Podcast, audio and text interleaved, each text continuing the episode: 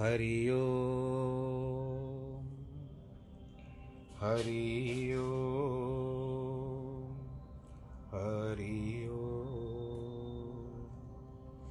गुरुर्ब्रह्मा, गुरुर्विष्णु, गुरुर्देवो महेश्वर। गुरुर्साक्षात् परब्रह्म, तस्मै श्रीगुरवे नमः। विघ्नेश्वराय, वरदाय, सुरप्रियाय लम्बोदराय सकलाय जगद्दिताय नागाननाय श्रुत्यज्ञविभूषिताय, गौरीसुताय गणनाथ नमो नमस्ते। नाहं वसामि वैकुण्ठे योगिनां हृदयेन च, मद्भक्तां यत्र गायन्ति तत्र तिष्ठामि नारद। जिस घर में हो आरती चरण कमल चितलाए तहाँ हरि वासा करे ज्योत अनंत जगाए जहाँ भक्त कीर्तन करे, बहे प्रेम दरिया। तहाँ हरि श्रवण करे, सत्यलोक से आए। सब कुछ दीना अपने भेंट करूँ क्या नाथ? नमस्कार की भेंट लो, जोड़ू मैं दोनों हाथ। श्री कृष्ण गोविंद हरे मुरारे, हे नाथ नारायण वासुदेव।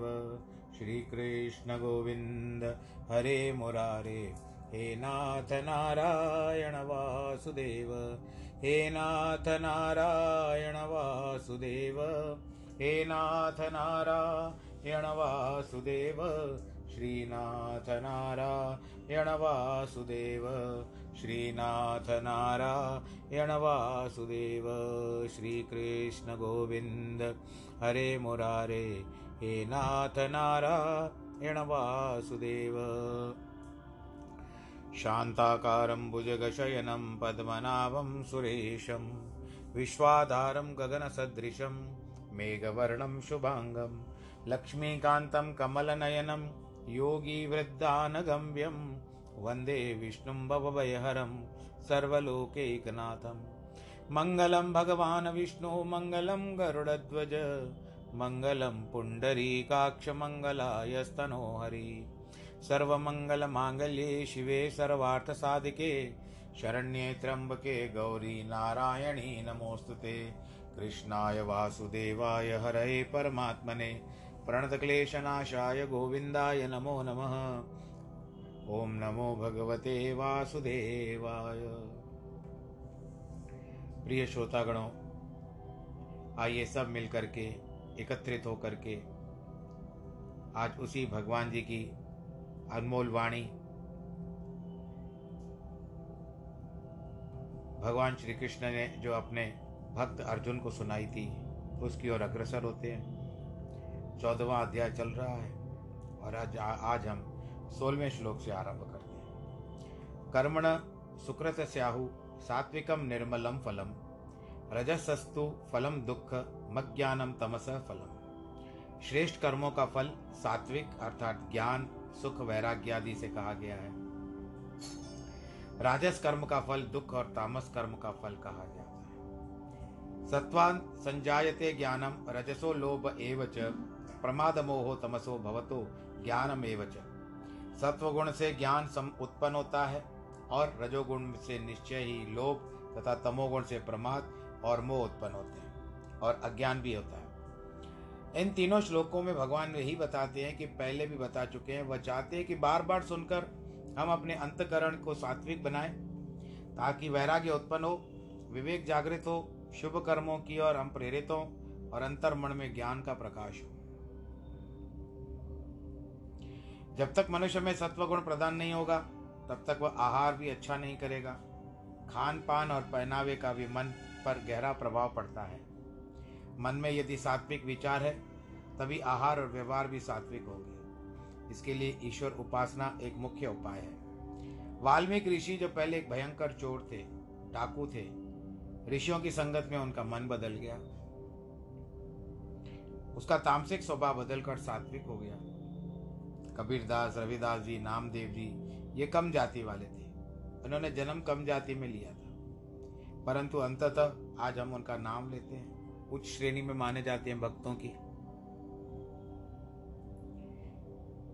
सामान्यतः शूद्रों में तमोगुण प्रदान होता है, परंतु ये शूद्र वर्ण होकर भी सतोगुणी बने, चारों वर्णों के लोग इनको बहुत आदर से पूछने लगे।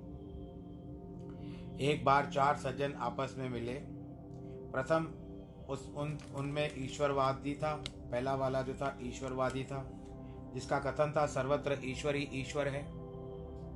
अन्य कुछ भी नहीं है। दूसरा प्रारब्धवादी था। सभी कुछ प्रारब्ध के अधीन मानता था। तीसरा प्रकृति में पूर्ण विश्वास रखता था। सभी कुछ कहता था कि जो भी कराती है, प्रकृति कराती है। यही उसका विचार था। चौथा था कालवादी। उसका कहना था कि सभी कुछ काल के अधीन है। चारों परस्पर ज्ञान चर्चा करने लगे। वे सभी एक दूसरे के विचारों से परिचित होना चाहते थे। ईश्वरवादी ने कहा, संपूर्ण सृष्टि ईश्वर ने बनाई है। वह पालन करता है।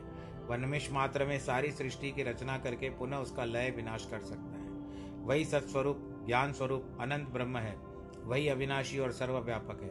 उसके बिना अन्य कुछ भी नहीं है। वही सबके हृदय में स्थित होकर जैसे उसे रचता है, वैसे ही चलाता है। कर्म कराता है, वही भ्रमत भी करता है। प्रारब्धवादी बोला कि सब कुछ प्रत्येक व्यक्ति के प्रारब्ध पर निर्भर करता है। सभी लोग भोग पदार्थ, दुख, सुख और कर्म के अनुसार प्रारब्ध के द्वारा ही प्राप्त होते हैं। उनमें परमेश्वर कुछ भी घटा, घटाता या बढ़ाता नहीं है। यह तो सत्य है कि कर्मों का फल तो अवश्य मिलता है, किंतु वह फल प्रदान करने वाला स्वयं साक्षात परमेश्वर ही है। इस बात को प्रारब्धवादी नहीं माना, नहीं मानता था। प्रकृतिवादी का कहना था कि संसार का जो संपूर्ण व्यवहार चल रहा है, वह सभी प्रत्येक व्यक्ति की प्रकृति या स्वभाव के अनुसार ही चल रहा है। प्रत्येक व्यक्ति अपने अपने गुण के और कर्म के अनुसार व्यवहार करता है। सत्वगुणी सात्विक काम करता है, रजोगुणी राजसी करता है, तमोगुणी तामसिक करता है। इंद्रियों का निरोध या निषेध भी प्रकृति के अनुकूल ही होगा, न कम न अधिक। सात्विक वृत्ति वाले ही सत्संग या अन्य शुभ कर्म करेंगे, तामस वृत्ति वाले मनुष्य उस और ध्यान नहीं देंगे। कालवादी का कथन था कि समय अनुसार सभी कुछ होगा। धरती पर बीज बोए जाने पर यदि उसके अनुसार ऋतु होती है तो जल आदि पाकर अंकुर फूटता है, पौधा पनप कर वृक्ष बनता है, फल देता है, अन्यथा बाकी बीज व्यर्थ जाता है। अनुकूल समय के बिना कुछ भी नहीं होता, चाहे लाख प्रयत्न किया जाए। उन चारों सज्जनों के विचार प्रत्येक की बुद्धि के अनुसार अलग अलग थे। जो जितनी बुद्धि धारण करता है, उसकी मात्रा में उतने ही विचार होते हैं। तीनों गुणों के अनुसार अलग अलग मनुष्यों के अलग अलग प्रवृत्तियाँ होती है, और उसी के अनुसार प्रवृत्त होते हैं। इसके लिए हिंदू धर्म में षड दर्शन रूप शास्त्र है। प्रत्येक अपनी अनुभूति के अनुसार किसी ने भी एक का अनुसरण कर अपनी अपनी उन्नति कर सकता है। जिसके मन में अभी तक मलिनता भरी हुई है, उस जिज्ञासु को यदि तत्काल वह उपदेश दिया जाए कि तू ब्रह्म है, तत्वमसी है तो यह उपदेश उसके मन में बैठेगा, नहीं उल्टे वह अभिमान से भरकर कुकर्मों की ओर ध्यान देगा ज़्यादा। उसे सर्वप्रथम शुभ कर्म करने का आदेश चाहिए। उसे वे काम निष्काम होकर करने के लिए प्रेरित करना चाहिए। विद्यालयों और महाविद्यालयों में भी प्रत्येक छात्र को अपनी बुद्धि, विवेक और पूर्वार्जित पहले से जमा किया हुआ विद्या के अनुसार ही कक्षा प्राप्त होती है, श्रेणी प्राप्त होती है। इसी प्रकार परमार्थ के पक्ष में भी मन और बुद्धि में अनुकूल उपदेश प्राप्त होना चाहिए। अन्यथा लाभ के स्थान पर हानि हो सकती है। तमोगुण के प्रदान होने से मनुष्य अंधा हो जाता है। आलस्य और मोहग्रस्त होकर वह भविष्य का ध्यान नहीं करता। अपने को मात्र शरीर ही मानता है। यदि उसे शरीर को कोई थोड़ा भी कष्ट पहुंचाता है तो उससे लड़ने लगता है।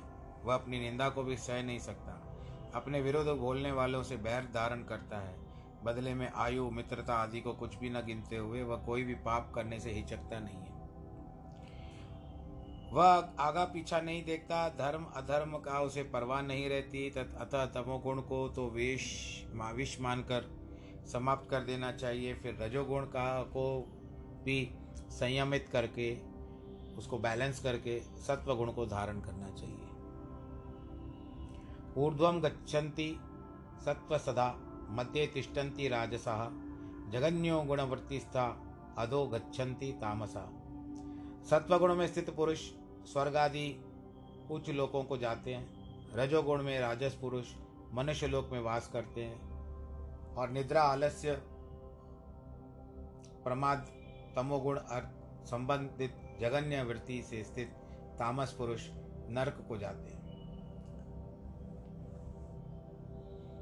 भगवान ने ये जो कुछ वर्णन किया है, उसके स्पष्ट कहते हैं कि आत्मज्ञान है, उसके मार्ग में क्या होता है, कवि ने अपने शब्द में वर्णन किया है कि छठे अध्याय के तीसरे श्लोक में है, मन तो प्रत्येक व्यक्ति का विषय और विषयों की ओर दौड़ने का प्रयास करता है। जैसे बकरी चाहे कितनी भी तृप्त क्यों न हो तो भी घास के सम्मुख आते ही अपना मुँह उसमें डाल देती है। परंतु सयाने लोग मन पर संयम रखते हैं, अतः इंद्रियाँ भी कुछ नहीं कर पाती। फरीद एक बार एक नदी के तट पर घूम रहा था, सम्मुख एक खरबूजे का खेत था। बड़े बड़े सुंदर और पके हुए खरबूजे लगे हुए थे। मन ने कहा कि दो तीन तोड़कर खा ले। किंतु फरीद ने कहा, अपनी तृष्णा को संयमित किया था। वह उससे कहने लगा रे मन, यह खेत तो पराया है, मालिक देखेगा तो छोड़ेगा नहीं। इस प्रकार मन को समझाकर किसी वृक्ष की छाया में जाकर के बैठ गया। फकीरों का तो कर्तव्य है कि मन पर संयम रखे, अन्यथा उसे सच्चा फकीर नहीं माना जा सकता। इतने में एक राहगीर वहाँ से गुजरा, उसने भी वे खरबूजे देखे, उसका मन ललचा गया तत्काल खेत में खेत में घुस गया, खरबूजे तोड़कर खाने लगा। मालिक आ गया और आकर के डांट कर कहा यह क्या कर रहा है? क्या ये मुफ़्त के खूब अपमान किया, डांट फटकार लगाई, पैसे भी वसूल किए, फिर उसको खेत से बाहर भी निकाल दिया। यह सब देख करके फरीद ने एक शब्द का उच्चारण किया कि, फकीरी बड़ी कठिन है। अच्छा हुआ मैंने मन को रोक दिया। अन्यथा मेरा संपूर्ण सम्मान मिट्टी में मिल जाता, क्योंकि मेरे पास तो पैसे भी नहीं थे, जो देकर उसको छुड़ा लेता। रजोगुणी भी कुछ शुभ कर्म करते हैं, परंतु उनके भी कोई कामना रहती है। कुछ भी नहीं करने के अपेक्षा सकाम शुभ कर्म भी अच्छे हैं, परंतु कामनाओं के कारण लोभ और तृष्णाएँ बढ़ जाती है। आगे चलकर दुख का कारण बनती है। नान्यम गुणेभ्य कर्तारम यथा दृष्टा नुपश्यति, गुणेभ्यश्च परम वेति मद्भा, मद्भाव सो सोदिगच्छति यदि जब दृष्टा तीनों गुणों से अतिरिक्त अन्य किसी कर्ता को नहीं देखता, अनुभव करता और तीनों गुणों से अत्यंत दूर सचिदानंद पर ब्रह्म स्वरूप के तत्व को जानता है, वह मेरे ब्रह्म भाव को प्राप्त होता है। सर्वप्रथम जो व्यक्ति अपने को ही कर्ता और भोक्ता मानता है, किंतु जब उसे हानि हो, ज्ञान होता है, जब उसे ज्ञान होता है, तब वह जानता है कि संसार के जितने भी पदार्थ हैं, वे सभी त्रिगुण त्रिगुणों का खेल है। अतः शरीर और इंद्रियाँ भी उन गुणों के अधीन होती है। आत्मा तो केवल सबका साक्षी मात्र है। वह गुणों के किसी भी कार्य में लिप्त नहीं होता। मात्र प्रकाश और सत्ता देती है। वह जा, यह जानना है कि वास्तविक जानना है। हम ये कैसे अनुभव करें? जब हम बाज़ार में जाते हैं तो देखते हैं कि कुछ लोग तेल में तले गोलगप्पे खा रहे हैं। हमको उन पर ग्लानी आती है, किंतु खाने वाले से तो पूछो कि उसको कितना स्वाद आता है। कुछ तो लाल या हरी मिर्च को छूना भी नहीं चाहते, दूसरों को कितना हरी मिर्च और मसाला बहुत खाने का मन करता है। उनको आनंद आता है। आप लोगों को, आपका जो भी स्वभाव होगा, आप देख लीजिए। कुछ लोग तो दिन रात मांस मछली का सेवन करते हैं, और कितने लोग इन सबसे दूर रहते हैं। किंतु दूसरे प्रकार के लोग हरी तरकारी, दूध, मलाई, सात्विक आहार को छोड़कर कुछ अन्य नहीं खाते। कुछ व्यक्ति अन्यों को सुखी करने के ही आनंद का अनुभव करते हैं, कुछ व्यक्ति दूसरों को तंग करने और लूटने की सुखी होते हैं। कुछ तो प्रातः उठते हैं, प्रतिवेशियों से झगड़ा करते हैं, पास में रहने वालों से, और सबके मन को दुखी करना उनका धंधा सा हो जाता है। किंतु कुछ ऐसे पुरुष भी हैं कि कोई कितना भी दुखी क्यों न हो उनके मुख से शब्द तक नहीं निकलते। कुछ व्यक्ति सारा दिन परमेश्वर या परमे परमार्थ में व्यस्त रहते हैं। कुछ लोग रात दिन भोग विलास, मद्यपान, आलस्य से ही प्राप्त देते हैं। उसी में सुख का अनुभव करते हैं। यह सब गुणों का खेल नहीं तो क्या है? गुरु नानक देव ने सब सुमेरु पर्वत पर सिद्धों के साथ ज्ञान गोष्ठी में इस प्रकार से बोले, अंतर सूनम, बाहर सूनम, त्रिभुवन सूनम आसूनम, चौथे पद का जो नर जाने ताको पाप न पुण्यम। अंदर, बाहर त्रिलोक में शून्य और बिल्कुल शून्य है, किंतु वास्तव में रिक्तता या शून्यता कभी नहीं होती। सर्वत्र परमेश्वर व्यापक रहता है, वह परमेश्वर तीनों से ऊपर चतुर्थ पद में रहता है। उस प्रभु को जो जानता है, वह पाप पुण्य फल से बचकर मुक्त हो जाता है।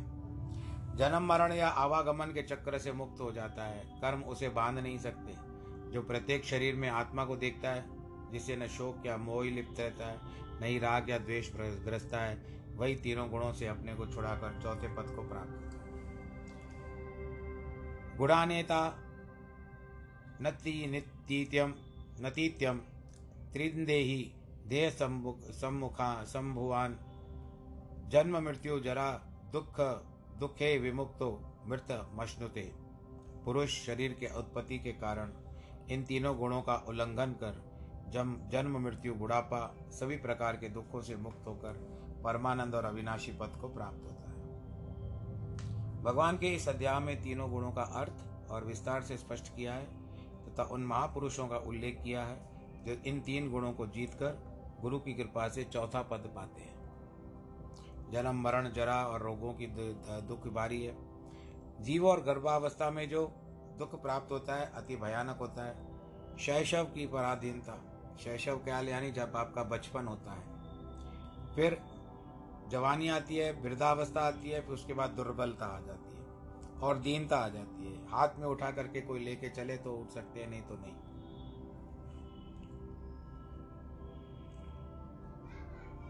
और अलग से रोग भी संक्रामक हो जाते हैं।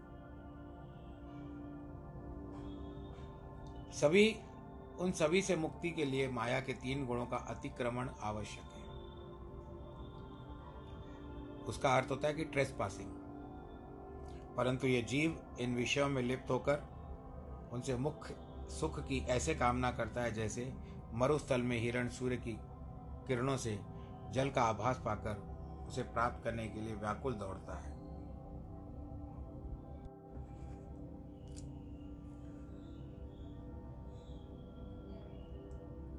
कहने का तात्पर्य है, एक बादशाह अपने वज़ीर के साथ शिकार के लिए जंगल में गया।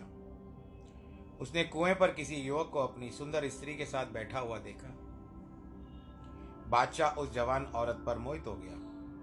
वज़ीर ने उसे, उसने कहा, मैं इस औरत को अपनी बेगम बनाना चाहता हूँ। वज़ीर बोला, बादशाह, सलामत, वह तो उस जवान की बीवी है। उसके बदन की खूबसूरती तो चारों दिन का खेल है। परंतु बादशाह नहीं माना। वज़ीर से कहा, जाओ, पूछ कर आओ, यह है कौन? वज़ीर ने उस जवान के पास जाकर कहा, बादशाह तेरी बीवी के पीछे पागल हो गया है। मैंने उसे बहुत समझाया, किंतु वो मानता नहीं है। वह मुझे व्यर्थ ही कत्वल करवा देगा। ये अच्छा यही है कि बादशाह से धन लेकर के दूसरी शादी कर लो। लाचार होकर जवान ने अपनी बीवी दे दी, जो कुछ बदले में मांगा उसे मिल गया। वह उसे लेकर घर चला गया। बादशाह उस औरत को अपने महल में ले आया, अपनी बेगम बना लिया, परंतु उस औरत ने खाना पीना छोड़ दिया। उसका दिल दुखी था। बादशाह से उसने कभी मोहब्बत नहीं की। वह कोई धर्मात्मा औरत तो थी नहीं, पर अपने मर्द से अलग होने का उसको गम न था। उस औरत की किसी तीसरी सुनार से प्रेम था। वह मर्द के घर से भी छिप छिप कर उसे मिलती थी। यही उसको रंज था। बादशाह उससे बहुत प्रेम करता था।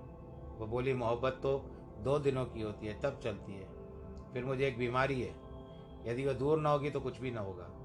बादशाह ने शाही हकीम को बुलाया, जिसने नाड़ी जाम कर समझ लिया कि बेगम को कोई दूसरी बात नहीं बीमारी नहीं है, केवल इश्क की बीमारी है। जो जिगर को खाती रहती है, दिल का बदन को कमज़ोर करती है। यही सबब है कि एक मामूली औरत होकर बादशाही ऐशो आराम से भी दूर हो रही है, उसको आनंद नहीं आ रहा है। यह जब साधारण औरत की दशा है तो परमेश्वर से प्रेम के सांसारिक विषयों में सुख, दुख का अनुभव करते हैं। किसी फकीर ने कहा, हे खुदा, जो तेरे दर के बंदे हैं, उन्हें बादशाह से कभी मोहब्बत नहीं होती, नहीं उन्हें तख्त या ताज की कोई ख्वाहिश होती है। भेज जाने के लिए हकीम बेगम से बोला, बेगम साहिबा, मैंने बहुत सारे शहर घूम कर देखे मिसाल के तौर पर मुल्तान, अमृतसर लाहौल जलंधर, लुधियाना आदि। एक शहर का नाम लिया तो बेगम ने ठंडी आँ भरी। वह समझ गया कि उसका जो प्रेमी है वो वहीं रहता है। दूसरे दिन वह हकीम मात्रे के लिए दवा लेने के लिए ले गया, किंतु उसी वक्त उस शहर में बाजारों के नाम गिनाने लगा। एक बाज़ार का नाम लेते ही बेगम ने फिर ठंडी सांस ली। तीसरे दिन फिर बताया, बाज़ार में मैंने तीन बच्चों के लिए अमुक कपड़े बनाए। बीवी के लिए अमुक अमुक जेवर बनवाए, जेवरों का नाम लेते बीवी बेगम ने फिर ठंडी श्वास ली कि फलाने पास सुनार से बेगम अच्छा प्रेम करती है चौथे दिन बेगम से कहा, बेगम साहिबा, आपने जो अंगूठी पहनी है, वह बहुत अच्छी है। मैं चाहता हूँ ऐसी अंगूठी मैं अपने बीवी के लिए बनवाऊँ। बेगम अंगूठी लेकर उस शहर में, उस सुनार के पास पहुँचा। अंगूठी देखते ही सुनार ने भी ठंडी आ भरी। हकीम के बाद बेगम को अंगूठी वापस देते कहा, बेगम साहिबा, आपकी मर्ज़ी हो तो आपको भी उस सुनार से कुछ जेवर बनवा कर बादशाह से कहूँ, ये बड़ा कारीगर है। बेगम ने सोचा, हकीम तो भला भला है। अतः उसने कहा, भले ही बुला लीजिए। हकीम ने जाकर बादशाह से कहा, बादशाह सलामत, बेगम को उम्दा गहने बनवा दीजिए। अमुक सुनार बड़ा है, उम्दा कारीगर है। आखिर वही सुनार आया, उस बेगम के नज़दीक में से जगह दी गई, गहने बनाने लगा और बेगम भी खुश हो गई। इसी प्रकार जब आत्मदर्शन होगा तो हमारे भी काया कल्प हो जाएगा। मुख से तेज चलकने लगा, लगेगा, विषयों से तुच्छ विषयों के सुख तुच्छ प्रतीत होंगे, माया के गुणों से कुछ भी मिल जाए, किंतु दुख, शोक का निराकरण नहीं हो सकता। जब उसके ऊपर उठकर गुरु रूपी वैद्य हकीम से ज्ञान प्राप्त होगा, तभी आनंद आएगा। संसारिक प्रेम तो कुख्यात ही करता है। कुख्यात डाकू भी होते हैं, वो सांसारिक प्रेम करते हैं। परिणाम भी अच्छा नहीं निकलता। बेगम के जेवर कितने ही ढके बने रहते हैं। एक दिन हकीम ने शरबत में कुछ ऐसी चीज़ मिलाकर दी कि सुनार को पिलाई की कोड़ हो गया। वह दिन, वह बात बदशकल होने लगा। वह बेगम की सुनार की खूबसूरती की आशिक थी। जब उसका मन सुनार से दूर हटता गया, आखिर में ऐसी नफरत पैदा हुई कि खुद उसने ही सुनार को महल से निकलवा दिया। वह जल्दी मर गया। बेगम का दिल बादशाह की ओर लगने लगा। मतलब यह है कि सुनार का शरीर अनित्य नहीं होता। रानी बेगम की प्रीति को अनित्य नहीं होती।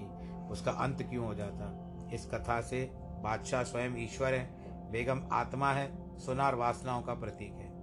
सदगुरु ही हकीम है। जब सदगुरु रूपी हकीम जीव की वासनाओं से नफरत करवा कर मुक्ति करवा देता है, तभी बादशाह रूपी ईश्वर की उन्मुख होकर उससे प्रेम करने लगती है। इस प्रियतम से ही अनुराग करना चाहिए, जो अविनाशी है। हमारा यह प्रियतम तो अत्यंत सुंदर है। उस जैसे सुंदर और अविनाशी तीनों लोकों में अन्य कोई नहीं है। अर्जुन वाच कैलिर स्त्री न गुणाने, न तीतो भवती प्रभो। किमाचार कथम चेतान स्त्री, गुणा न वर्ति नति वर्तते। अर्जुन ने कहा, पूछा, है प्रभु, इन तीनों गुणों से अतीत पुरुष किन किन के लक्षणों से कैसा आचरण करता है और किस उपाय से तीनों गुणों में अतीत को पाता है। भगवान वाच प्रकाशम च प्रवृत्तिम च मोहमेव पांडव, च पांडव न दृष्टि संप्रवृत्तानि, न निवृत्तानि कांक्षति। श्री भगवान ने कहा कि ये पांडुपुत्र अर्जुन, जो पुरुष सत्वगुण के कार्य रूप प्रकाश को और रजोगुण कार्य रूप प्रवृत्ति को और तमोगुण रूप मोह में प्रवृत्त होने पर उसमें न तो द्वेष करता है और न ही निवृत्त होने पर आकांक्षा करता है। परमात्मा में ही नित्य एकाकी भाव में स्थित हुआ। इस त्रिगुणमयी माया के प्रपंच रूप संसार में सर्वथा अतीत हो गया है। उस गुणातीत पुरुष के अभिमान रहित अंतकरण में तीनों गुणों के कार्य, प्रकाश, प्रवृत्ति, मोहादि, वृत्तियों के प्रकट होने पर न होने पर किसी काल में इच्छा, द्वेष आदि विकार नहीं होते।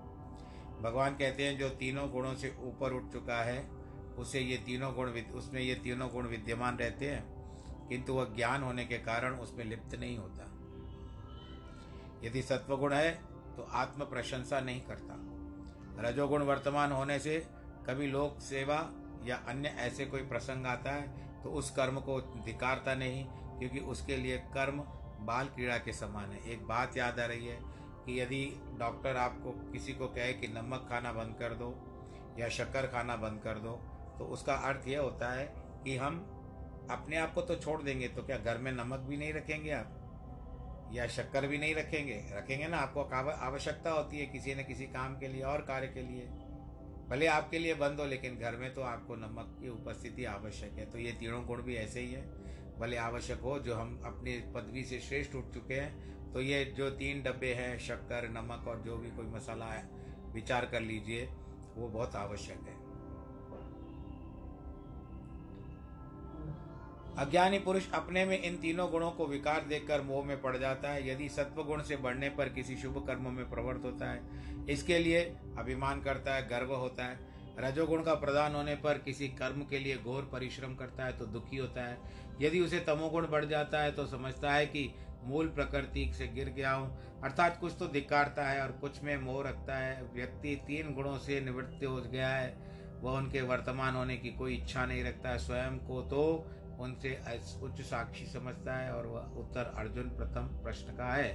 उदासीन वदासीनो, गुणेर्यो न विचाल्यते गुणावर्तंत इत्येव यो वतिष्ठति तेंगते। जो मात्र निरपेक्ष साखी की सदृश स्थित हुए गुणों से विचलित नहीं होता, गुण ही गुणों में वर्तते हैं। और ऐसा समझता हुआ जो सच्चिदानंद घन परमात्मा में एक भाव में स्थित रहता है, उस स्थित में कभी विचलित नहीं होता। जो पुरुष निरपेक्ष है, किसी का पक्ष नहीं लेता, अपने को अलग मानता है, राग द्वेष आदि को दूर कर आनंद रूप आत्मा में स्थित रहता है, अर्थात प्रारब्ध ने प्रत्य प्राप्त गुणों के मिले सुख सुख दुखों को गुणों का परस्पर वर्तन समझकर कभी चलायमान नहीं होता, गुणातीत कहलाता है। सत्व गुण का फल है कि सुख और तमोगुण का परिणाम है क्रोध आदि दुख। आत्मा तो मात्र गुणों का प्रकाशक है। उन पदार्थों से उसका कोई संबंध नहीं है। वह जानता है कि संपूर्ण संसार तो जड़ है। वह स्वप्न के समान मिथ्या है। वह तीनों गुणों का खेल है। अपने को मात्र इन तीनों गुणों के खेलों का साक्षी मानता है। जैसे यदि कोई उपवन में घूमने जाता है तो उस उपवन में प्रति उसके मन में कोई मोह या ममता नहीं होती। किंतु तो उपवन का मालिक एक आध पौधे या वृक्ष को देखता है तो वे ठीक है, उनमें कोई दोष आ गया है। जो इस संसार में मात्र एक पथिक के समान रहता है, उसे उदासीन और निष्पक्ष कहा जाता है। गुणातीत पुरुष इस प्रकार जगत के जीवन व्यतीत करते हैं। उन्हें जान लिया है कि इस संसार में चार दिन ही रहना है, तीनों गुणों से जो करते हैं, उसमें से उलझते हैं बल के वेग के सहन करते हैं, क्योंकि उनमें ज्ञान की शक्ति है। पाँचवें अध्याय में भगवान जी ने कहा था कि जो पुरुष रजोगुण, काम और क्रोध के वेग से सह लेता है, वह धीर पुरुष परमात्मा का एक रूप हो जाता है। सुखी रहता है। जो गुणों के व्यवहार में चंचल न होते हुए भी अटल रहता है, वही परमेश्वर का प्रिय है। रजो और तमो गुणों का वेग बड़े बड़े महात्माओं को भी ग्रस लेता है, किंतु वे उस वेग को सहन कर अपने पर संयम रखते हैं। नारद मुनि का उदाहरण प्रसिद्ध है, जब वे पर्वतों से भारी तपस्या कर रहे थे तो उनमें से तेज उत्पन्न होने वाला, होने लगा। देवराज इंद्र को भय लगा कि कहीं वह अपने योग बल से मेरे स्वर्ग के राज्य का अपहरण न कर ले, अतः उनकी तपस्या को भंग करने के लिए उनके अप्सराओं के सहित कामदेव को भेजा, किंतु उनमें काम का प्रादुर्भाव नहीं हुआ, उनमें रजोगुण का वेग पैदा हुआ। कामदेव पर क्रोध आ किया जाए, किंतु उनके उस वेग को भी सहन कर लिया। क्रोध को रोक लिया, वह योगानंद में लीन रहे, लेकिन सत्वगुण तब प्रभावी था। किंतु शीघ्र ही नारद को अपने उस कार्य पर अभिमान हुआ। उस समय भगवान ने जो उसको पाठ पढ़ाया वृत्तांत बहुत प्रसिद्ध है। अहंकार का वेग भी अत्यंत बलवान होता है। अतः सदैव यही आराधना करना आवश्यक है प्रभु। तू अपने हाथ से मेरी पूजा भुजा पकड़कर मुझे इस संसार से पार करा ले। वेद व्यास में ए, ने ए, एक बार सोचा कि मेरा पुत्र सुखदेव वन घूम रहा है। अतः देखूँ तो सही वो वास्तव में पूरी तरह से विरक्त यानी संसार का मोह छोड़ दिया है उसने। अंतकरण में कोई इच्छाएँ तो नहीं रह गई है कोई लालसा तो नहीं रह गई है। ऐसा सोचकर उन्होंने स्वर्ग की अप्सरा तिलोतमा का स्मरण किया। वह अपने साथ साथ कुछ अन्य अप्सराओं को लेकर उपस्थित हुई। बोली, स्वामी, आज्ञा दीजिए। वेदव्यास ने कहा, मेरा पुत्र वह भी युवा है, मैं चाहती हूँ कि वह साधना कर रहा है। इसमें कोई विघ्न उपस्थित न हो या कोई अंतर न पड़े। यदि उसे विषय सुख की अभिलाषा नहीं तो भले ही वनों में बास करे। किंतु यदि उसके मन में पतन की संभावना हो तो पतन के पूर्व ही उसका विवाह करवा दूँ। गृहस्थ आश्रम में प्रवेश करवा दूँ। वह तो अभी फलाने वन में है। तुम अपनी सखियों के साथ जा कर के उसके ऊपर अपने हाव भाव डालो और थोड़ा सा आकर्षित करने की करो। यदि वह तुम्हारे इसमें आ जाता है तो मुझे बता देना तो मैं दूसरा कार्य करूँगा। उसके मन की दशा को समझने की कोशिश करो। वह गई, बहुत प्रयत्न किया, किंतु सुखदेव तो आत्मवृत्ति में स्थित था। उसकी वृद्धि तो पिंड देश को बाहर कर ब्रह्मांड देश में निवास कर रही थी। ये जो शरीर होता है, ये पिंड प्रकार का होता है। और भीतर जो होता है वो ब्रह्मांड होता है। इसी कारण तिलोत्तमा ने बहुत प्रयास किया सुखदेव योगानंद में लीन रहे। उसके ऊपर कोई असर नहीं हुआ। अंत में तिलोत्तमा को सुखदेव ने देखा तब उससे पूछा तू कौन है? वो बोली मैं स्वर्ग की अप्सरा हूँ। मेरा शरीर हाट मांस और चर्म से नहीं बना है किंतु वह अमृत से बना है। बड़े बड़े भाग्यवानी मेरे उप, उपयोग करते हैं।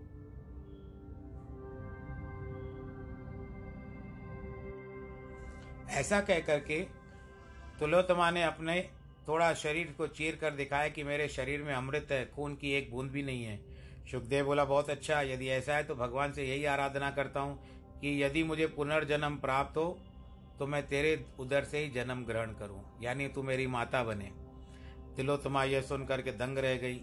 व्यास जी को जाकर के सारी अवस्था बताई।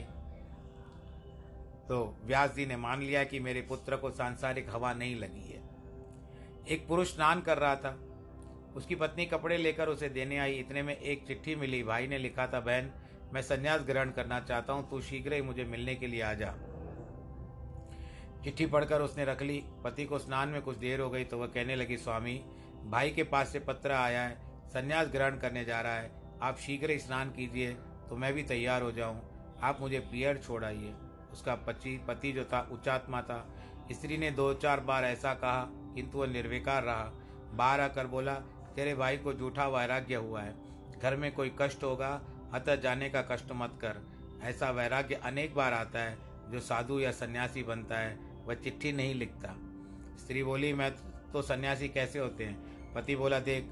वह कंधे पर अंगोछा डालकर चलने लगा, बोला, सन्यास ऐसे ग्रहण किया जाता है। वह तत्काल चला गया लौट कर नहीं आया। कहने का अर्थ है कि इस सोपान पर वही आरोहण करेगा जिसको परमात्मा का बल प्राप्त होता है, परंतु उस बल का अहंकार नहीं होता है। अब यहाँ पर पति जो थे, जाने वाला साला था, चला गया, जीजा। सम दुख, सुख, स्वस्थ, समलोष्टा शम कांचन तुल्य प्रिया, प्रियो धीरस तुल्य, निंदा मत संस्तुति जो निरंतर आत्मभाव में स्थित सुख दुख को समान समझने वाला, मिट्टी, पत्थर और सोने के संभाव धारण करने वाला, ज्ञानी, प्रिय और अप्रिय को एक सा मानने वाला, अपनी निंदा और स्थिति में भी समान भाव रखने का तथा मानापा, मानापमानो, यस्तु तुल्य, तुल्यो मित्रा, परीक्षयो, सर्वारंभ परित्यागी गुणातीत सन उच्च उच्चते जो मान और अपमान में समचित रहता है। मित्र और शत्रु के पक्ष में भी सम है। संपूर्ण आरंभ के कर्तापन के अधिक जो रहता है, वह पुरुष गुणातीत कहा जाता है। इन दो श्लोकों में भगवान अर्जुन को 21वें श्लोक में वर्णित अंतिम प्रकार का प्रश्न का उत्तर दे रहे हैं, जो महापुरुष त्रिगुणातीत है, उसके लक्षणों का उल्लेख करते हैं। त्रिगुण रहित महात्मा जन ऐसे ही मानते हैं, सुख दुख प्रारब्ध के अनुसार ही प्राप्त होता है। कर्मों का भोग तो सृष्टि में आदि में चला गया है। लाखों जन्म होने पर ग्रहण हम लोगों ने किया है, लेकिन किया क्या है? आखिर फिर फिर करके फिर उसी चौरासी के चक्कर में आ गए हैं। हमने कभी भी ईश्वर को अपनाया तो सही, लेकिन माना नहीं उसको ईश्वर। और वक्त पड़ने पर हम ईश्वर ईश्वर ईश्वर करते रहते हैं, पर जब एक बार काम सद जाता है तो ईश्वर को भूल जाते हैं। कई लोग ना भी बोलते हो, ऐसी कोई बात नहीं है तो इसका कहने का तात्पर्य यही है। भक्त रविदास जी चप्पलें सीते देखकर एक महात्मा ने सोचा कि सारा दिन तो चार पैसे कमाने के लिए लोगों की चप्पलें बनाता फिर रहा है। उसको स्पर्शमणि दी। कहा, भक्तराज, ये स्पर्शमणि जो पारसमणि भी कहते हैं, सोना बता देती है, इसको ले ले लो। और ये क्या चप्पलें बनाते हो? रविदास ने कहा, प्रिय, मेरे पास राम रूपी स्पर्श रूपी मणि है, इसके सामने ये मणि क्या करेगी? अब दूसरे दिन, आवश्यकता नहीं है लेकिन उस महात्मा ने स्पर्शमणि औजारों को छुआ तो वह सब सोने की बन गई। और न औज़ार जो थे वो नरम हो गए, क्योंकि सोने में उतनी ताकत नहीं होती। महात्मा से जाकर बोला, स्वामी, ये क्या कर दिया? तत्पश्चात यह कि वृत्ति इतनी ऊँची हो गई कि वह न समझ पाया कि उसके औजारों का मूल्य कितना बढ़ गया। महात्मा बोले, मेरी पारस मणि ने, के पास तुझे छोड़ जाता हूँ छः महीने। जितना चाहे सोना बना लो, वह रख तो गया, किंतु रविदास ने उससे कोई काम नहीं लिया। वह मोची के धंधे में लगा रहा। निर्वाण पद को प्राप्त हो चुका था। उसके लिए ये सब कुछ कुछ भी नहीं था। वो सांसारिक पदार्थ नहीं चाहते थे। आखिर महात्मा जी भी समझ गए और उन्होंने कहा, ये तो ठीक है क्योंकि तूने सांसारिक बातें छोड़ करके परमेश, परमत्व को अपना लिया है, इसके लिए मैं अपनी वड़ी वापस ले जाता हूँ। मुनि अष्टावक्र ने कहा है कि मैं समुद्र हूँ, संपूर्ण संसार मेरी ही लहरें हैं। जब हमारा वास्तविक शरीर ऐसा है तो शरीर को बड़ा बनाने का, कहलाने का तात्पर्य भी यही है। माम च योव्य विचारेण भक्ति योगेन सेवते सगुणा संतत्येव दहमुहाय कल्पते। जो पुरुष अव्यभिचारी भक्तियों के द्वारा केवल सर्वार्थ और अभिमान को त्याग कर श्रद्धा और प्रेम भाव से निरंतर चिंतन करके मुझको निरंतर बचता है, वह इन तीनों गुणों वाली भांति लांग कर सचिदानंद ब्रह्म को प्राप्त हो जाता है। ब्रह्मणो ही प्रतिष्ठा हमृतस्या व्ययस्य च शाश्वत च, धर्मस्य, सुखस्य कांतिकस्य च। क्योंकि उस अविनाशी, परब्रह्म और अमृत का, शाश्वत, नित्य धर्म का,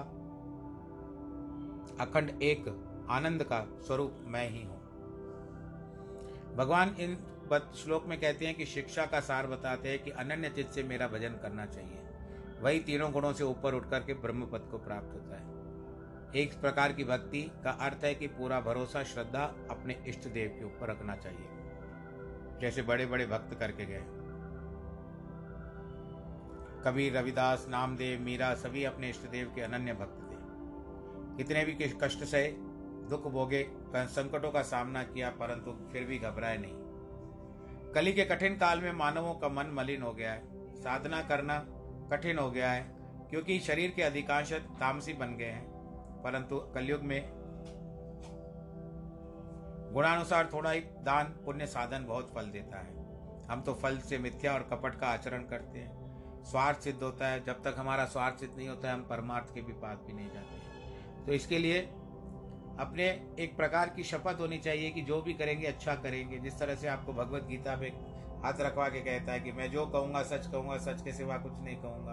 तो ऐसा वहाँ पर तो आपको मजबूरी करना पड़ता है तो मजबूरी क्यों? आज जब असलियत आपके समक्ष है तो। एक को जब एक को सलाह, एक सुमर, एक को मनमो, एकस के गुण जाओ, अनंत मन तन जाप, एक भगवान। जो एक परमेश्वर का पूजन करता है, परमात्मा उसी को सब कुछ देता है, क्योंकि भगवान का यह प्रण है कि जे तू मेरा है तो रह। सब जग तेरा होए, परंतु हम उसे बनते ही नहीं बनते। उनके लिए सभी पदार्थ सुख, आनंद, मौज हम मानते, चाहते हैं, परंतु उसे नहीं चाहते। जो नारी अपने पति को ही हो जाती है, सारा जग उसको नमस्कार करता है। एक अंगुली की मार किसी का कुछ नहीं करती, एक धुआँ जिसको मार वह छोड़ जाते हैं। ईश्वर सच्चे प्रेम और श्रद्धा से रिश्ता है। नाचने, गाने, पाठ पढ़ने, यंत्र बजाने से भी कुछ नहीं होगा, मयूर और घोड़े भी नाचते हैं। इसका अर्थ है कि आप में रंग जाइए, तब भगवान जी के कीर्तन में नाचिए, वो बात अलग है। तोते भी पाठ करते हैं, ये सब कुछ हो सकता है, लेकिन फिर भी आपको जो अगर भगवत भगवत संगत में, कीर्तन में नाचना है, प्रेम की अश्रुधारा बहानी है तो आप वो नाचिए, भक्ति गीत अलग होता है, भक्ति संगीत अलग होता है, परंतु केवल दिखावे के लिए मत करिए, ये सारी बातें बताई गई है। सुरभि तो असली गुलाब के फूल से ही आती है, सुरभि कहते हैं सुगंध को। आप जानते होंगे, बहुत से वर्ष पहले दूरदर्शन चैनल अभी भी चलता है, ऐसी कोई बात नहीं अभी जहाँ पर लॉकडाउन में आप लोगों ने महाभारत और रामायण देखे, वही दूरदर्शन की बात है। तो दूरदर्शन जो था, उस दूरदर्शन पे एक कार्यक्रम आता था, जिसका नाम था सुरभि।